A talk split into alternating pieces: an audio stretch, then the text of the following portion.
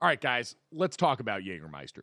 They could have written a totally normal ad here, like a really classic ad. They could have talked about their history, the 56 botanicals. It could have been all salesy and cutesy, but they know you don't care. Jägermeister doesn't want to be like all those other ads you've seen and heard. They just wanted to say two things Jägermeister is great, but everyone has been drinking it wrong. Damn, that's cold. Drinking it wrong. All right, if that's the case, how should we be drinking it? They are so glad you asked, and so am I, Dad. I'm here to help you. Ice cold is the answer, at zero degrees Fahrenheit to be exact. Ice cold shots of Jägermeister. That's it. That's all they want to tell you. So, wherever you are, if you're hanging out with friends or at the bar, call the shots. Cheers with ice cold shots of Jägermeister. Damn, that's cold.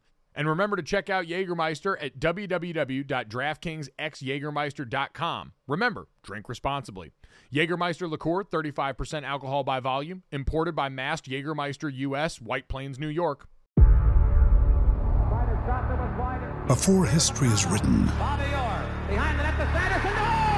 it's played. Before it's frozen in time, it's fought one shift at a time. Before it's etched in silver, it's carved in ice. What happens next will last forever. The Stanley Cup Final on ABC and ESPN Plus begins Saturday. Another day is here, and you're ready for it. What to wear? Check. Breakfast, lunch, and dinner? Check. Planning for what's next and how to save for it? That's where Bank of America can help. For your financial to-dos, Bank of America has experts ready to help get you closer to your goals.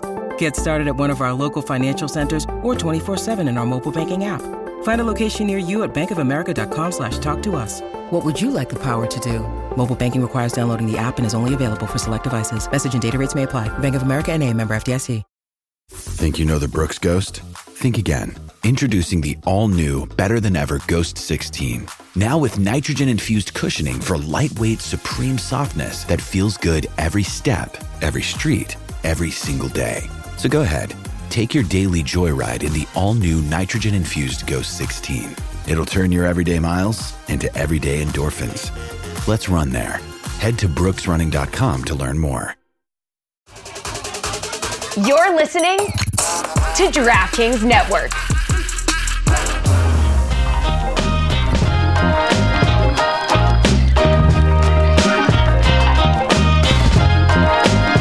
What's up, everybody? Welcome to Gojo and Golic. Mike Golic Jr., Mike Golic Sr., Jesse Cofield holding it down for us in the DraftKings studio in Boston.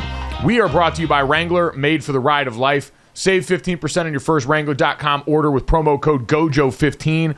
Awesome show for you guys today. As always, make sure you download, subscribe, rate, review, leave us that five star rating, and check us out. Subscribe to the DraftKings YouTube channel where you can watch us every day, Monday through Friday from 8 to 10 a.m. Eastern, live there, DraftKingsNetwork.com, Samsung TV Plus, Roku, and more.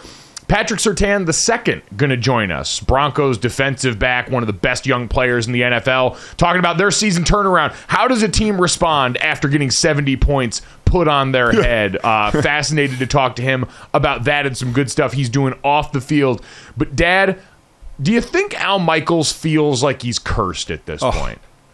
Like, I does, mean- does Al just at some point in the middle of that game have to feel like in a past life he did something where now the football gods refuse to give him a Thursday night football game that has either a compelling result or a normal outcome?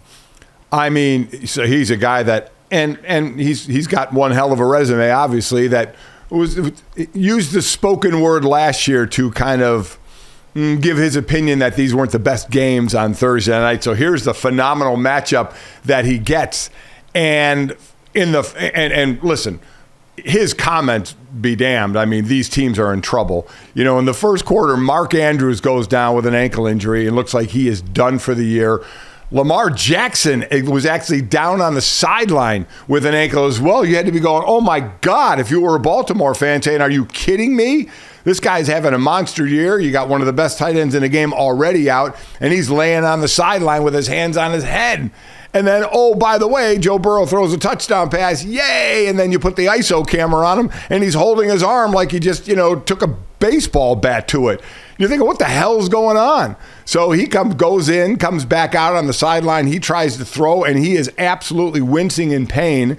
So it sounds like a sprain, but we don't know yet on that. So here's how the, the, the game ends Baltimore wins, and we'll obviously get into the game. They sweep Cincinnati. Mark Andrews likely done for the year. Luckily, Lamar Jackson seems to be fine. Joe Burrow is going to miss so time, uh, some time, so it's Jake Browning time in Cincinnati. Bengal fans have to be putting their hands on their head saying, what the hell else can happen right now? Yeah, I, so the Ravens win this game, which seems like a Yeah. foregone conclusion after everything yeah. that Dad just mentions to you right there. Is once Joe Burrow goes down, this became a really unfun contest and started becoming more existential about what happens now and the rest of the season. Dad, you saw in the midst of this game the Amazon Prime broadcast starts going back to footage from before the game where Joe Burrow's walking into the stadium with a compression sleeve on that same arm. I saw Chris Long over at the Greenlight podcast going back over game film from the prior week, looking at the potential spot where he saw this injury Right. might have occurred. And Dad, as you pointed out to me before the show, on these short weeks sometimes, because of the way they practice and formulate the schedule, the question of why didn't this show up on an injury report, should this have been mentioned, sometimes gets cloudy. Yeah, it does. I mean, because basically on a short week, you're never putting pads on. You're never doing anything physical in a practice.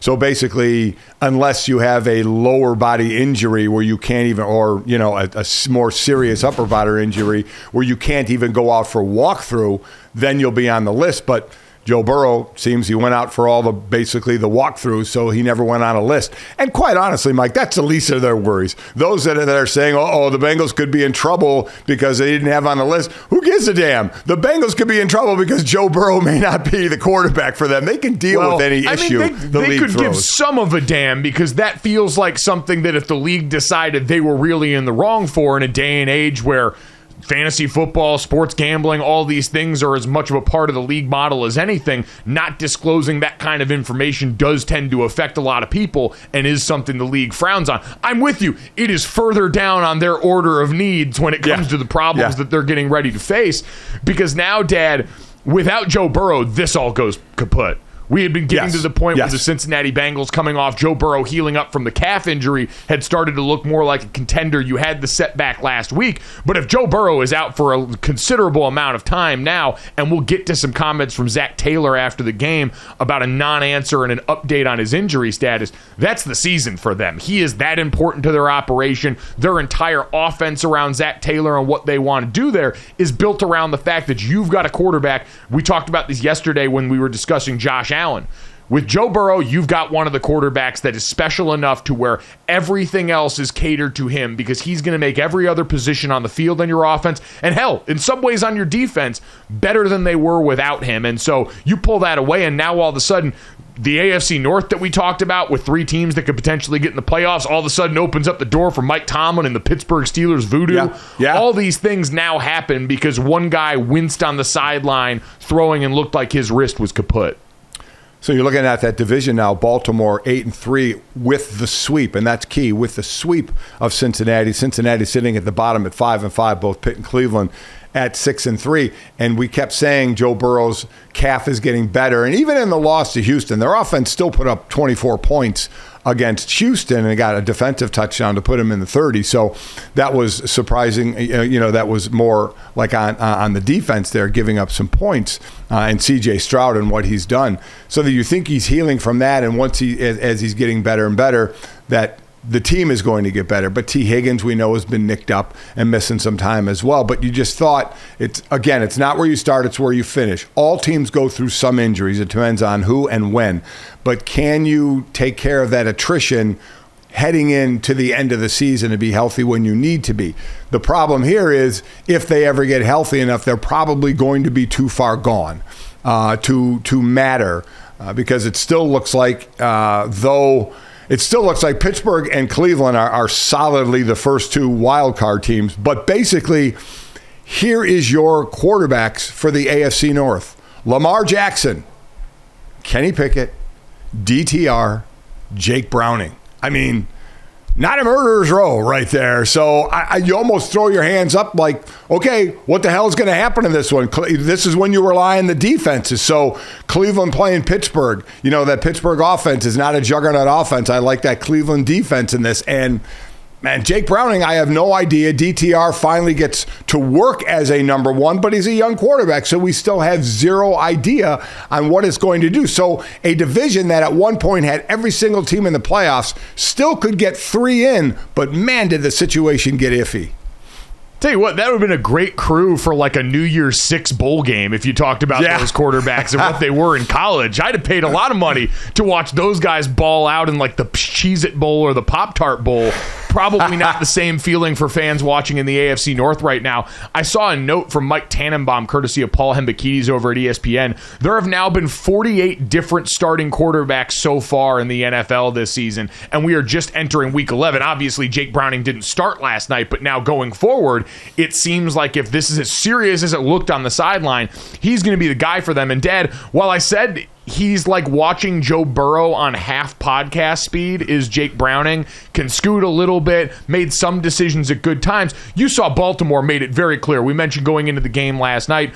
Baltimore in their games against Joe Burrow hadn't blitzed Burrow a ton in their meetings before or more content to drop back in coverage, give some of the simulated pressures. Once Browning went in there, they pinned their ears back and said, We're going to make this young player really digest on the fly. Went after him hard. They're- They're now tied, this Baltimore Ravens team, according to TruMedia, with the 2000 New Orleans Saints for the most sacks by an NFL defense through the first 11 weeks of the season. Now, they only track back to 2000, but Right, in the right. last 23 years, nobody has had more sacks through 11 weeks than this team and that 2000 Saints team. So, not the outfit that you want a quarterback in that position coming into if you're the Bengals. But again, Dad, this is all for naught. This is that whole, whole idea of what you used to hear from uh, from um, I'm drawing a blank right now. The old uh, the old Colts general manager.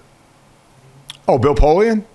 Yeah, Bill Polian talking about if Peyton Manning goes down, the Right. backup, it doesn't matter. Our season's over when that Right. happens. That's the kind of grouping that we're in with Joe Burrow here at quarterback. Jesse, did we hear from Zac Taylor after the game last night concerning his star quarterback? Yeah, he didn't provide much of an actual update on Burrow, but he did do his best to try to keep his team from too much despair after a really tough uh, division loss here.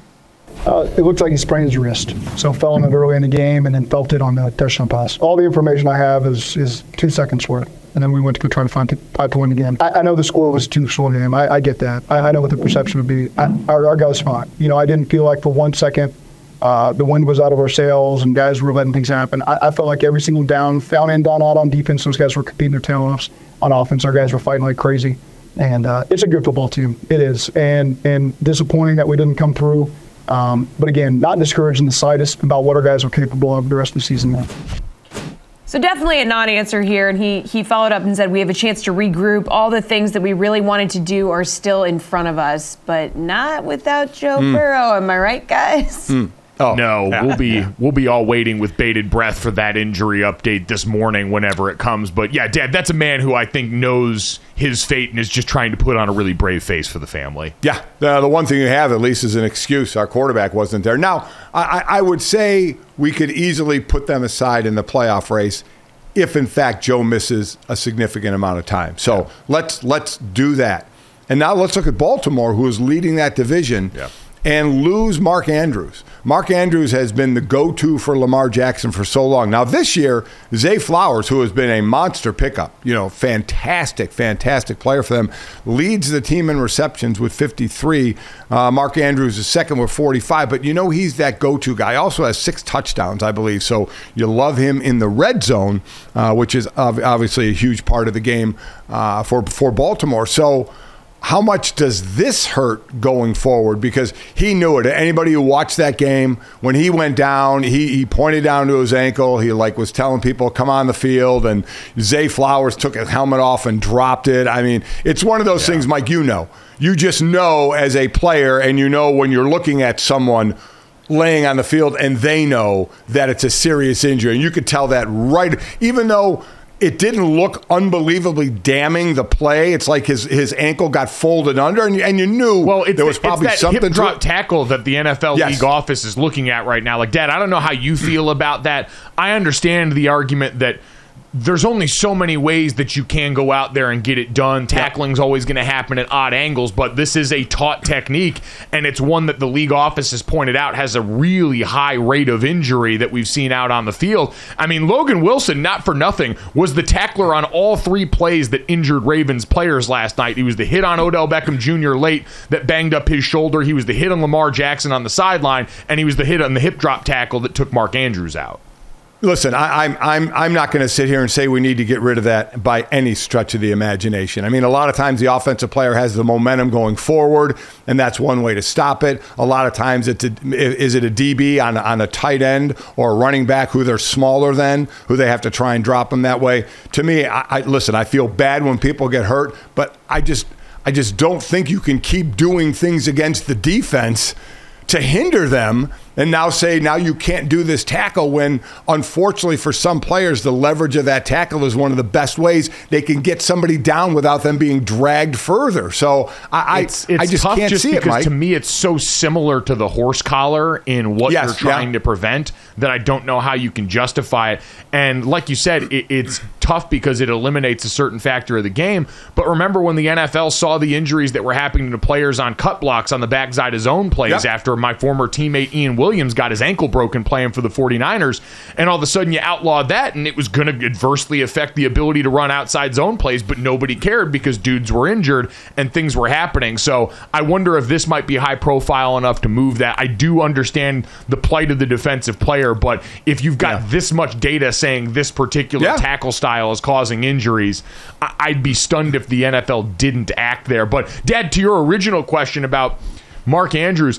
It's a huge blow, but I think at this point, it's one that the Ravens can still overcome just because of what we've started to see with this offense. Now, I took it as a good sign. I don't know about you, Dad. Odell Beckham Jr. went down late with a shoulder injury in that game and was on the sidelines, took his pads off. The game was already well within hand Right, at that right. point, And so they didn't have to throw him back out there. It was a banner game for him and watching the development over the last couple of games where Odell Beckham Jr. has now become more of a consistent option for that team. They've got some depth in the tight end room. Isaiah Likely's had to moonlight in some action there. He's been a backup guy for them, the former pick out of Coastal Carolina, but he's moonlighted as a starter when Andrews has been out in the past in prior years. And then Zay Flowers, who you mentioned, has really ascended to that number one role in the offense. You feel like between that development, uh, Keaton Mitchell in the backfield, who thankfully got more of those touches that we were looking for last night, they've got enough explosive potential now to maybe offset some of that loss in the middle of Mark Andrews, who no doubt, you know, Lamar talked about him after the game. He said, That's been my guy since I was a rookie. He, he knows Yeah. how important he is to that offense. But I think with some of the things that we've started to see materialize in the last few weeks, they can withstand that blow uh, with what they've got currently. Well, Odell's got to be the guy, right? He's third on that team. You go 53 receptions, A. Flowers 45, Andrews, then 24 for Odell. Last three games, though, three games against, ago against Seattle, seven targets. The loss to Cleveland, he only had two targets. And then last night, he did have seven targets and four receptions. So we know what kind of a game breaker he can be. He hasn't been kind of that main or, or, or one of the main cogs of that offense. We I think we expected a little bit more, and now we Baltimore is really going to expect a little bit more. The big thing for Andrews, is he's just it's a safe guy that move a moves the sticks and b gets in the end zone. And those are two things that are that are just monstrous, especially when you're getting on into the playoffs for ball control. So we'll see. Certainly nowhere near as devastating as Cincinnati losing Burrow, uh, but still a, a heavy hit for Baltimore to take. Yeah, massive, massive hit. There's no doubt, and how they offset that is going to be huge for them going forward. Because to your point too, Todd Monken, a guy that loves to use multiple tight end sets, always did when he was at Georgia, is a master of utilizing that personnel group. And now we'll see. Maybe that makes way for even more action from these running backs. Gus Edwards actually led the team in rushing last night. Uh, Yeah. And they were able to close the door, Dad. You look for the positives for Baltimore. They had had a lot of these fourth quarter woes. Certainly, this is fueled by Joe Burrow, but you saw the mentality that they took. I think on the final two drives or two of their last scoring drives, 11 of the 13 plays were rushing attempts. They knew, all right, we've got to lean more into this. We have a chance to slam the door, and we are going to do it. So, uh, the Ravens get a huge win. They survive our curse in the hey, are you the best team in football? Putting them in our Yeah. top four for the NFL playoff committee's approach here. But man, it doesn't feel good in the way that it happened.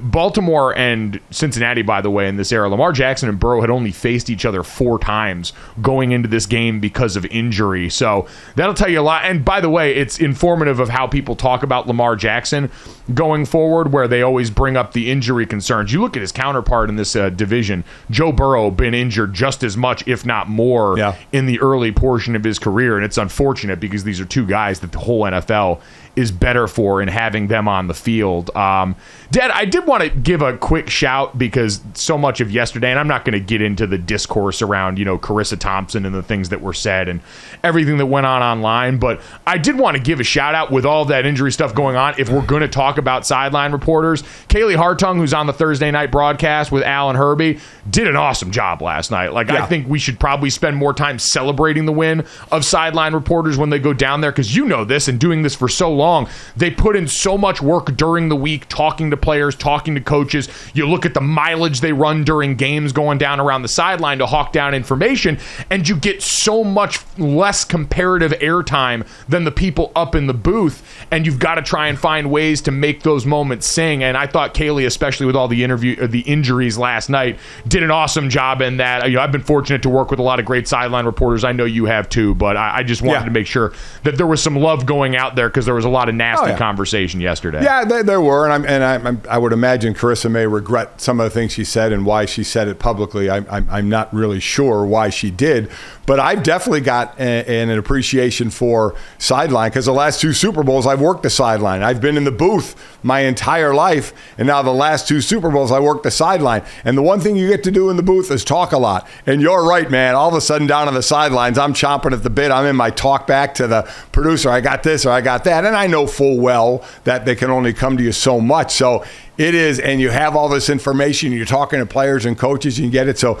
they put a they their their step uh, counter should be pretty high in those games because they move around a lot to try and get the info.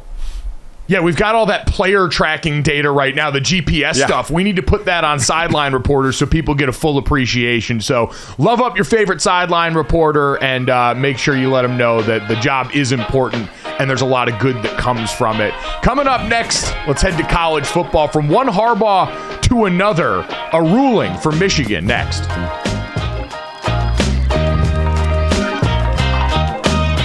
Hey, Dad, what do you do when you're out with friends? The waiter comes up and tries to take everybody's order, but the whole table freezes up and everyone's looking at each other trying to find some help.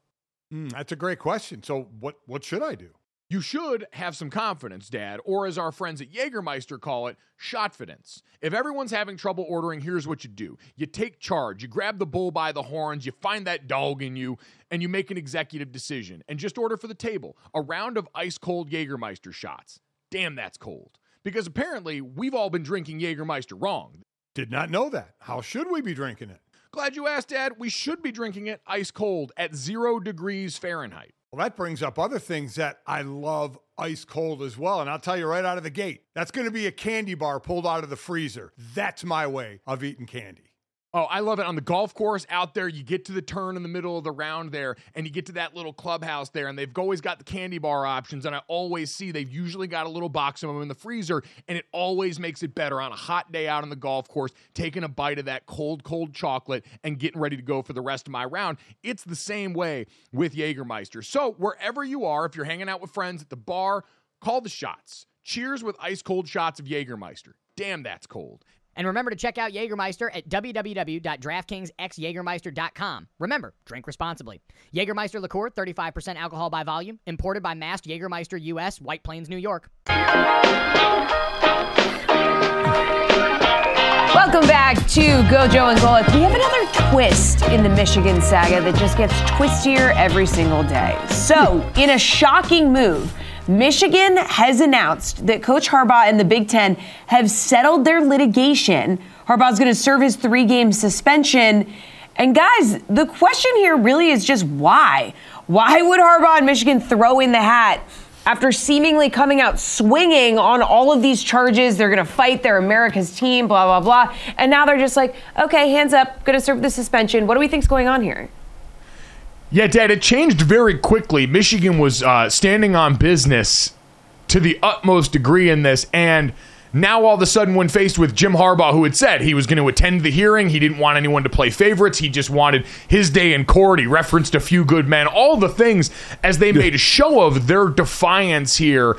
And now, all of a sudden, at the last minute, decide to go ahead and drop this. And because of that, the Big Ten says that they're going to close their investigation. Everything else from here on out is going to be left in the hands of the NCAA after this. So, Jim Harbaugh won't coach for Maryland this weekend and won't coach for Ohio State the following weekend. Dad, the only thing that I can think of in this is that because the Big Ten reserved the right to impose additional penalties if more information came to light, maybe as the week went on and Michigan and their legal team reviewed the situation, they realized there might be a potential for that to happen. And it was better to deal with the devil you know, get done with this, and know that at the very least, you've got the long timeline likely coming up for the NCAA investigation. You won't prompt any more bad blood or any more reason for the Big Ten to look in and do something this year since Tony Petitti's already shown he's got a willingness to do that. Completely agree. All of a sudden, when you're preparing for this meeting Friday, and then you realize that more sanctions can be thrown against you if they find more info, you're like, hmm, you know, maybe we just cut our losses right here. And uh, you know, we, we they won at Penn State without Harbaugh on the sideline, though Ohio State is a, is a better team than Penn State. And and that was really what this was about. This meeting Friday, if it took place, uh, to try and get. Uh, Jim Harbaugh back on the sideline. It was for the Ohio State game, right? It wasn't for the Maryland game. It was for the Ohio State game to get him back. I mean, there's there's no doubt about that. And then it, nothing was going further than that. But I think this is a good way to just close the case. Remember, Jim can be at practice all week. Believe me, he'll be part of everything. Uh, for that Ohio State game that he needs to be, but he won't be there. So certainly there's there's going to be some uh, against Michigan because he's not on the sideline for other decisions that have to be made. But know that you can know that going in, there's a whole lot of preparation for it. But yeah, I just figure you're right. It's the devil you don't know, that the devil uh, you know. Let's just end it because, as I said, and I, I'm seriously not kidding, that 2026 will be the year sanctions will come down from the NCAA, which works perfectly because then you'll punish a bunch of kids who weren't even there uh, for the adults making the mistakes that they made. So uh, just a perfect NCAA situation. Well, I mean, this whole situation, the Big Ten was saying, "Well, we're punishing the program, but not and not Jim Harbaugh because they've maintained throughout all of this that they don't have evidence that Jim Harbaugh actually knew or was involved in anything." And yet, Jim Harbaugh is the only one that's not playing in these games right now Yeah. or not involved in these games. Dad, for to give people some idea because I've been asked a ton in recent days, how much just Jim Harbaugh not being on the sideline actually affects him? And like you said, let's put aside Maryland and say in the Ohio State game, if you've got Sherrone Moore, the offensive coordinator, Right. again acting in that, what does that do stressing that team differently? What kind of effect does that actually have? Well, again, it's decisions on the sideline. You're going forward on fourth down. What are your what are your situ what, situational things that go on? Because he'll be part of both game plans, offense, defense, all three, I should say, offense, defense, special teams, because he's going to be there all week. And and also everybody needs to understand. Rarely, rarely is a player player dealing a lot with your head coach during the week. You're dealing with your position coach and you're dealing with your coordinator. That's who you're dealing with. The head coach is kind of the CEO. They oversee everything. So from a from a preparation standpoint during the week, which again Jim Harbaugh will be there, still even then the players don't have a lot of association or work with Jim Harbaugh. It's their it's their coaches. So that's the main thing and it's going to be really Jim and the coaches, the conversation he has with with the coaching staff about situations, about when are we go, going to go for it on fourth downs, situations that have to be made in a split second that everybody looks to Jim and Jim is going to make that decision.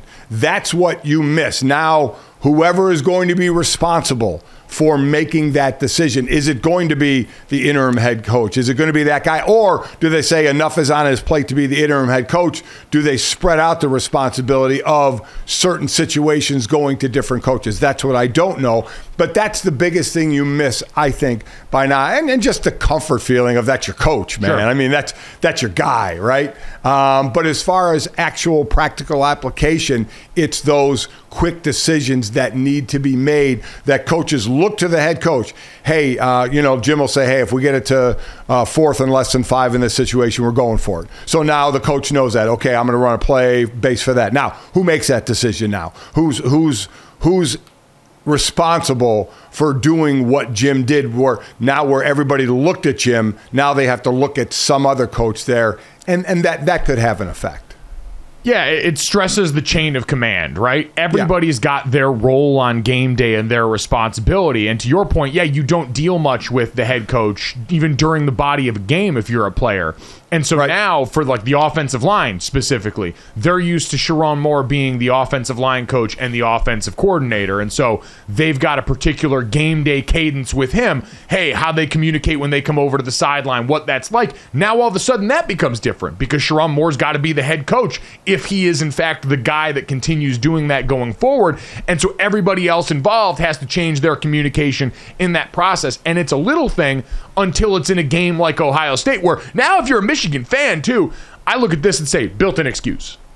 Like yeah. if it does go wrong, and I'm sure you don't think it's going to go wrong, and you still believe your team is capable of beating Ohio State the way they have the last two years, but if they somehow manage to lose now, built-in excuse. Like you've got that in your back pocket, you're ready to go. So feels like a win-win for everybody in no way shape or form. I'm sure michigan fans are going to be i'd be curious what the reaction is. At gojo and Golic on twitter from michigan fans. If any of you out there listening right now what the reaction is to the school closing up shop and doing this right before this critical juncture of your season. Dad the only other big headline from college football that i saw yesterday that was interesting well one i should say one of a few Texas A&M apparently throwing their hail mary and shooting their shot for Dan Campbell, yeah. who is a former Aggie. He's a Texas A&M right. alum back from the mid '90s as a tight end there, and got summarily rejected. Dan Campbell, it seems, came out and made it abundantly clear, at least according to reports, that uh, he was not going to take that job. Which, Dad, I can't imagine you could find an NFL coach right now that even for all of the money that comes from that black gold that they uh, that they use down there in College Station, I'm not sure there's enough money in the world to convince an NFL coach to go back down to college, given all the things that you have to manage right now. Yeah, I think the only ones you're going to get are the college coaches that come to the NFL, fail, and then go back to college. See Matt Rhule, right? Who turned around a couple of programs in Temple and Baylor, goes to Carolina. It doesn't work there. Gets paid a ton of money and is now at Nebraska. So as far as you know, and we know, and and we always hate talking about it because it's people's jobs. There will be four, five, six openings in the NFL this year. And if these weren't guys that coached in college and have been in the NFL, you're right. They're going to stay in the NFL and they're probably going to be coordinators somewhere. That's what happens. You drop back down to coordinator unless you're that college coach and you go back to college. I don't blame Texas A&M for shooting their shot. I mean, this is one of the reasons. One of the reasons why you fired Jimbo now is you can start, you know, be out there looking you know, for another head coach and get feelers at least out there of who may be interested. Why not take a shot for Dan Campbell? He, he wasn't going to go there, but you never know, right? He may have such an allegiance to that school that maybe they were banking on the fact that he said, oh my God, I get to go coach where I played and may have loved it. You don't know unless you ask. So you, you back channel that thing and you ask and you find out he's good uh, where he's at, and uh, it'll be interesting that job. There will be more jobs that will open up, but that's going to be a real interesting one as a team that is not in the upper level of the SEC taking on, you know, all the SEC foes you will. It's always nice if you're losing to land on a bunch of money to make the landing a little softer there are few things more valuable in college football than a quality coach who happened to play for or attend your university. Getting a little bit of that hometown love. Couldn't go all the way and close the deal with Dan Campbell, so we'll wait and see, like you said, who they're able to toss fistfuls of cash to next. Coming up next, though, maybe my favorite picture of the entire week as Major League Baseball hands out some hardware at the postseason. It clouds even more about one player's future next. Summertime is an awesome chance to enjoy some downtime, but also focus on taking care of myself before I get to the grind of fall football season and everything that comes with that. So I like to make sure I'm getting outside, moving around, eating as best I can, and of course using some sunscreen, especially on top of my bald head to protect myself. And whether you're off to the pool, hiking, or traveling this summer, remember you're always bringing your microbiome with you. That's the 38 trillion bacteria that live in and on you, especially in your gut, that are essential to whole body health. That's where our friends at Seed come into play. Seed's DS-01 Daily Synbiotic benefits your gut, skin, and heart health in just two capsules a day. I've been taking seed for about a month now, and DS-01 has been awesome for me.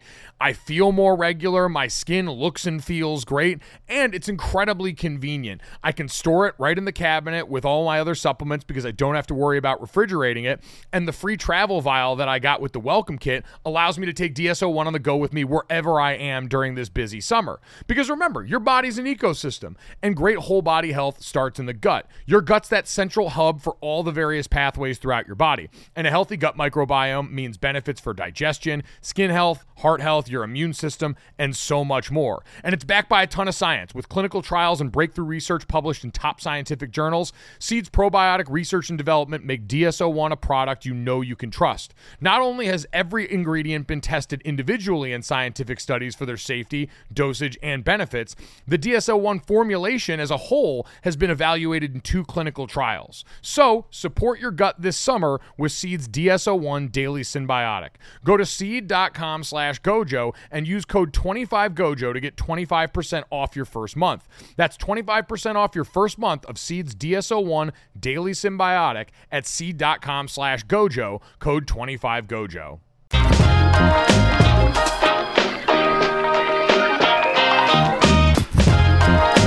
Welcome back to Gojo and Golic. MLB announced their MVP award winners last night. And Shohei Ohtani, oh man, the two way star became the first two time unanimous MVP when he won the AL honor last night. Pretty cool. Um, and then Ronald Acuna, also named NL MVP, also a unanimous winner. So this is the first time both the AL and NL MVPs were unanimous. Pretty cool. And guys, there was no better moment than when Shohei Ohtani was announced as the winner, and he, he was he was at home when it happened, and he's on camera, and he has his dog with him, and then he high fived his puppy. Yep.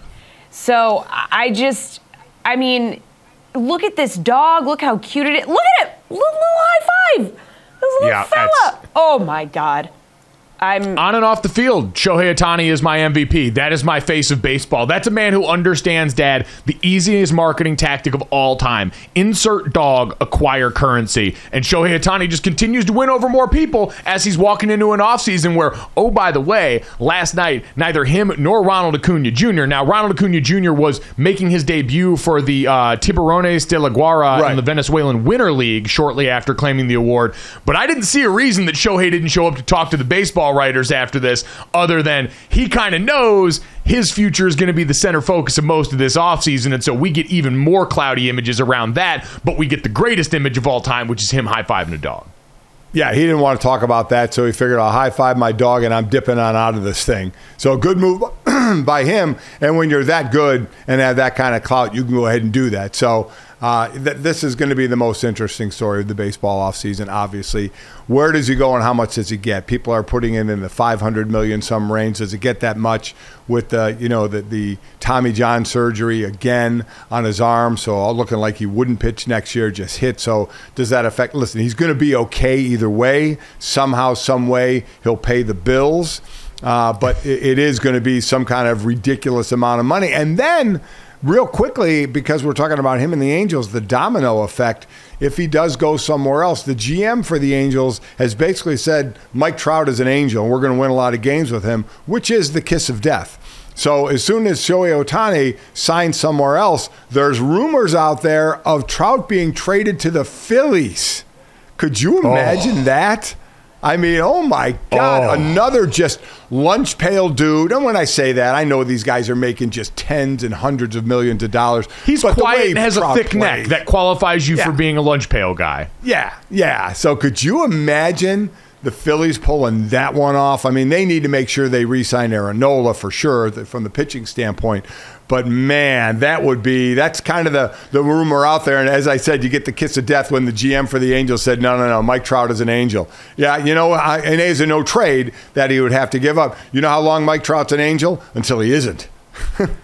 Yeah, I feel like we can trace this all back. And I remember when we talked to Jared Carrabis from Baseball is Dead about this before the season, coming off the World Baseball Classic, where you saw both of those guys get a little taste of what life is like when you get to play meaningful postseason baseball. And that might have been the worst thing that could have ever happened to the Angels because for so long, Mike Trout just sat over there and did his thing. And he talked about being the weatherman, and he barely talked at all if he did. And he just stayed over there and he crushed baseballs, and he was one of the greatest baseball players of all time. But now he got a little taste of that. And I wonder if him and Shohei after that both kind of looked at each other because you had Team USA and Japan face off in the championship of that, and Shohei's squad gets the win. And I wonder if they were sitting in the clubhouse at one point after that, and they're just like, "We gotta get the hell out of here, man." Like we're both going to be crazy rich. That's the baseline for this. And obviously, Mike Trout made choices, right? When he re-signed there in the past, Right. he made the choice that all right, I'm going to take this money with the understanding that I kind of know what the deal is around here. But man, you saying him in Philly, like you want to talk about a, ti- a ti- guaranteed ticket to the postseason. You play on that team. You feel like we got a really good shot at delivering Mike Trout to the dance for the first time in a long time, and that would be stellar for everyone involved in baseball because we talk about this all the time in all sports with the NBA in-season tournament. What you need is your best players in the best spots at all time. We had gotten that with a guy like Bryce Harper, not even the best player, but an incredibly electric player, a team that was a ton of fun in that World Series stage. Injecting Mike Trout into that situation would be manna from heaven for Major League Baseball. Yeah, it would. And listen, Mike Trout, we know, has been nicked up some as of late, and it's not like he would go to that team and you say, there's our only superstar. They have a great team that they would just be adding another bullet to the chamber with a guy like Mike Trout. So we'll see how it plays out. Um, have, have no idea, but Shohei Ohtani, I, I think we're all pretty confident is not going to be an angel. And that, as I said, would that start a domino effect of Mike Trout heading out of there as well, whether it's to Philly or somewhere else. So um, Shohei, I, I, the, the number is going to be that's what we need to start looking at greatest free agent signings in any sport of what they were. I guess that doesn't include, you know, Saudi money because that kind of throws Yeah, I was going to say Everything we are gonna we're we're Yeah. gonna we're gonna put that off to the side because Yeah. that's sort of a different tax bracket and it doesn't feel great. Uh, neither No. does this, Dad. Uh, we saw the news yesterday that Major League Baseball's owners voted unanimously uh, to relocate the Oakland A's to Las Vegas and become just the mo- most recent in a string of teams migrating to the desert. And Dad, I don't think anything sums up the business around this more because I we get people arguing on both sides of this and Uh, you know how people view these situations they're always hyper local so i'm always hesitant to get too much into the family business of what was asked for locally how they've been trying to go about securing stadium funds because at the end of the day i'm kind of of the mind that if the rich people want something to happen the rich people are going to do whatever they need to make it happen so much so that i'm reading the espn.com article by jeff passan and one of the things brought up in this discussing some of the complications from the move is the move is not yet finalized. Legal challenges from a teachers union in Nevada regarding the $380 million that the state has committed to the construction of the $1.5 billion stadium in the Las Vegas Strip could scuttle the move, but winning approval for the owners marks a significant step toward Oakland losing its last major men's professional sports team. That is all you need to know that, oh, yeah, these teachers that are concerned with the money that could be going towards education in the state, they're going to be but a minor speed bump on the path to Las Vegas getting another very profitable sports team jammed in there. Listen, we, talk about the leverage hammer, swing it whatever you can. And if the teachers union has some leverage in this, I hope they swing it and I hope they get paid because we all know the value of teachers, right? I mean, we get it. They're but not, but uh, that- it's not about them getting paid. It's about the allocation of funds to education to the state. And my point is, they have no leverage in this situation. They're going to get Well- railroaded. I, let's put it this way: I hope I don't know anything about the local politics of that. I should go out with that. But this feels like a situation, Dad, where they are going to be a speed bump on the way So- to Vegas, getting exactly what they want with the sports team. And it's a further commentary about the things that we value as a country and how sports tends to work. Where again, rich, powerful men who own these teams want things in the desert right now because that's the hot place to have a team. It's going to get done no matter what. as where I was going until you so rudely interrupted me is if you have any kind of leverage for something, whether it's for you or for your profession, swing it. But at the end of the day, is where I was going, they're going to lose out. I hope they get some, but I agree with you. They're going to be a speed bump. Baseball is going to be in Las Vegas. Las Vegas is the hottest place right now for professional sports except if you're F1, because that's turning out to be an abject failure. Uh, what's going to go on this weekend? We'll, we'll, we can get into that in a little bit, but it's been brutal, and I was just out there witnessing a lot of it. But Vegas, hey, they are proving that they can hold a crowd, right? We we we kind of wondered what would happen in LA when they got not one but two teams with the Rams and the Chargers, with people just doing so many other things uh, out in LA. And and I've been to a few games. You've been to them as well out there, where you know what visiting crowds are pretty pretty prevalent out there. So but in Vegas, man, you look at the Golden Knights, uh, you look at the Aces. I mean, you look at how much those teams are loved there, and when they're doing well as well. So, and the Raiders would be as well if they started to win. So, this is Vegas. It's so amazing, Mike, that not long ago uh, Vegas was just taboo to professional sports, and once once everybody learned how to navigate the money, and oh by the way, the the incredible amount of money that you can make, all of a sudden it wasn't so taboo anymore. It's just amazing what the almighty dollar can do. Sorry for cutting you off before. I was a little overzealous. Are you? I, I you get excited. I know. That's okay. That's okay. No worries. A lot of passion. A lot of passion for the teachers because here at Gojo and Golic, we believe in supporting and paying the teachers right now. Support and pay the teachers, support the troops, save the whales, all that stuff. We didn't ask for any of this. Coming up next, speaking of someone who asked for all of this, we had the Warriors in their first game since Draymond Green was ejected and then suspended five games in a brawl. We'll see what Steve Kerr had to say about it next.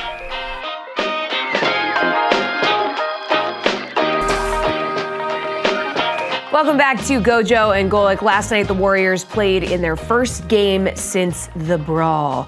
They took on uh, the Thunder, and they had no Draymond Green because of the suspension. Once again, no Curry, and once again, they did lose. So here is Steve Kerr after the game talking about what his team needs to do to stop the skid amidst a five-game losing streak got to be grittier. We got to be. We, we got to show more uh, spark and energy defensively. We've got to put up uh, a better fight. You know, it just felt like they got anything they wanted. We had a lot of miscommunications on on pick and roll coverages, and um, you know, anytime you're in a rut like this. I mean, we're obviously in it right now, uh, five in five losses in a row. So uh, when you're in that state, um, you, there's only one way out, and that's to dig dig your way out of it. And you got to fight and compete, and, and that's what we have to do.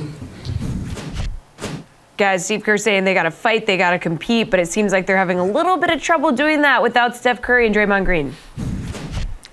I feel like Draymond's ears probably perked up when he said fight. He's like, oh, okay, so you want this. yeah. Got it. Say less, coach, bet. I mean, listen, we, you don't have Steph Curry. I mean, that, that's obviously a huge part of this, and Draymond. I mean, why are we overly shocked? How about Chet Holmgren went for a double double though? We were waiting for that match, big matchup with uh, you know Wemby, and uh, it really didn't materialize. He goes for 13 and 10 against a depleted Golden State team. They're going to be fine. This, this is this is like an elongated football season, right? There's 82 games instead of 17. You go through injuries, you go through guys missing games, uh, whether it's load management or whether it's actual injury. Uh, but it's just be healthy at the right time. And then it's about where you are in the playoffs. Are you playing in? Are you in the playoffs? And what you do from there. So I don't worry about things like this when they're just injuries that are going to keep you out for a few games here and there. Uh, unless you get to the major injuries, and Dray- Draymond is a wild card because you don't know he he does and and as I've always said, the guy's a heck of a player, and he's a guy you want on your team, right? he's a guy you want on your team, and you'd rather not play against him. You'd rather have him on your team because he's a guy that I would always rather pull pull a guy back than tell him I need more. Now, Draymond, as we've noticed, goes a little too far at times, and you have to pull him back a lot. But I'd still lean toward that. And oh, by the way, they have the hardware that says this formula still works, even though he could be kind of a wild card. And I'd still still like him as a teammate you know what? This is the perfect analogous situation for what's gone on with Josh Allen and the Buffalo Bills, right? Where your way of doing things has gotten you considerable amount of offensive success, like we talked about yesterday in right. Buffalo, where we look and go, they're so good at so many things. They've been able to do it in spite of these turnovers. So, how big of a problem really is it for them? When in actuality, their biggest problem is they just have run into in the postseason two quarterbacks and two teams that are better right now in the Chiefs and in the Bengals. Maybe the turnovers factor in that. For Draymond Green, it's a similar thing where it's, hey, we've won all this hardware by me being me. So why have I been incentivized at anywhere along the journey to not be me at any juncture where I'm presented the opportunity to be the most me? And in this case, it was choking somebody out, like Steve Kerr saying this is inexcusable. And Draymond has. When has Draymond Green ever known where the line was? Like we're just coming off. Didn't he get suspended last postseason for stomping on Domantas Sabonis' chest? Like all this moment is going to turn out to be, Dad, is the moment we point back to when he's suspended for a much more meaningful game for some other activity where people look at and go, well, should we give Draymond Green the benefit of the doubt? And then we're going to pull up the Google image search of him choking out Rudy Gobert and go, no, probably doesn't deserve the benefit of the doubt, and he's going to get sat down for a playoff game. Guys are going to play how they play, right? And you're going to you're going to not want it to happen. I go back to my years in Philadelphia. If if Jerome Brown or Reggie White or Clyde Simmons jumped off sides or got a penalty, you know, Buddy Ryan would be like, guys, just don't do that again. If I did that, you know, and they're like, get Golic out of there, get somebody else in, right? So, I mean, it, it's just, it's the way you, way you play. If it's successful for you, and it was successful for those guys I played with, it's been successful for Golden State and Draymond Green. You just have to live with it. Doesn't mean you don't hold your breath when something chippy starts to happen. You go, oh God, it's like it, my, my, my analogy is like when you and Jake were playing grade school lacrosse and Jake got in a full head of steam run against somebody because he was bigger than everybody and faster than somebody. We all just went, oh God, he's going to end up in the penalty box. And sure enough, he would destroy some kid and end up in the penalty box. When you see it get chippy out there, you just, oh God, Draymond's going to get a technical. It's just a matter if he's going to get thrown out of the game and suspended or not. But you know, he's probably at least going to get a technical. And you're right, though. That's what he does. I mean, you, you can sit there and say he needs to learn, he needs to learn, he needs to learn, and you'd like him to learn the line a little bit. But as I said, when you have hardware, when you can dangle the rings on your fingers, you're going to let a little bit slide. Yeah, players tend to be what they're incentivized to be and what they're rewarded for in sports. And that's true at every level. It's why you see guys who get pushed through because of great talent along the way manifest some problems later on because everyone's like, well, you can do the thing. We all want you to do really well. And so we'll worry about that all after the fact. So, they're going to be fine. You're right. Once Steph Curry comes back, we kind of know the drill around there, and it's early in the NBA season, so it's hard for me to get fired up about anything. It's easy for me to get fired up about this, and here's my ham-fisted transition: is the Los Angeles Lakers, according to a report, might be interested in Bulls star Zach LaVine, as the calls have started to come in there. There's also a report, Dad, that LA might be interested in maybe a return of a guy like Alex Caruso, the bald eagle who made his name over in Los Angeles before heading out there. Which brings me to this this Alex Caruso, proud bald man like myself. Mm-hmm. I was texted this headline from the internet Indy100.com. Don't know what that is, but I'm going to trust it. Prince William was named the sexiest bald man of 2023, according to a study. In what world? In what really? ungodly world? Now, for background in this study, it was a marketing agency called Reboot, and they looked at how many times bald men had been searched for alongside words like shirtless or naked while analyzing their heights, net worths, how shiny their scalps are to come up with a total sexy score out of 10. He just narrowly edged out Vin Diesel for the number two spot. Like, what are we doing here? What Vin are we doing? Yes, this is, like Vin Diesel at the two a, spot? So this is about as clear cut, and Jesse, I'll bring you in on this as well. To me, if you just mention that criteria, I am immediately going to The Rock, and that's it. It's The Rock, and then it's everybody else, unless you give me another person. Uh, I just want to say, like Prince William's not bald. He's he's he, balding. He's, he's bald. He hasn't gone. He has not embraced it. He is. He's losing, not brought it home. He is losing his hair we all can see it, but he's still got stuff going on over here because he won't embrace yeah. it and be bald. He's got the Paul Finebaum right now. Yeah, so and he's not bald. He's just traumatically losing his hair publicly and not addressing it. Mike, who oh, made no, you come bald. home? Bomani Jones. Bomani Jones. Yeah. And I feel like this is, and you know what? Maybe we can be this right now for Prince William because, again, you are what you're incentivized to be. He just got told he's super sexy by this website. So he's like, man, my hairstyle's hitting right now. Prince William, let me let me look you in the eye right now. I know there's a lot more stuff that we could probably address with the royal family that's much more severe given the history of your country, but we'll put that to the side for the day, and we'll instead say this, brother, come on home.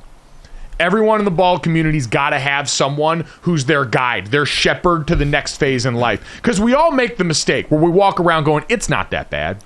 The other hair that I got, it's offset, and no one's noticing. People are still feeling me right now. No, no, no. They're feeling the title. They're feeling a bunch of other things. I promise it's not the hairstyle. We just went through this with uh, Derrick White in the NBA. Came on home this offseason here. He's so Yep. much better for it for the Boston Celtics right now. I bet he's playing better because of it. We need his splits before and after that. But Bomani Jones back in the day gave me the message I needed, which was it was time to come on home. Time to come on to the bald lifestyle. It's easier maintenance. Once you get used to the shaving methods and what works for you, you're going to love the smooth feel of a freshly shaved bald head. And it's going to clean up the act a little bit right now because the side chops, hey, listen, for Paul Finebaum and a select few, I think especially in the older male crowd, you can make that work. The rest of us, no, no, no. So, Prince William, it's been time, but let me be one of the many people joining in the chorus and maybe be your sponsor in coming on home for real this time. I don't know. There was nothing. There was nobody hotter than Prince William with hair. So my, you're from the richest family in the world. Why don't you just get new hair? Well, Yeah, there- you there you go. opportunity to do that. And, and like I said, is anybody is anybody topping The Rock right now? Of the bald uh, so- studs out there?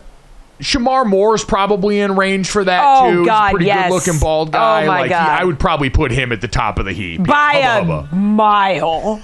At Wow. Gojo and Golic on Oh, Twitter. wow. Nominate your favorite sexy bald man out there, and we'll get to the best answers next.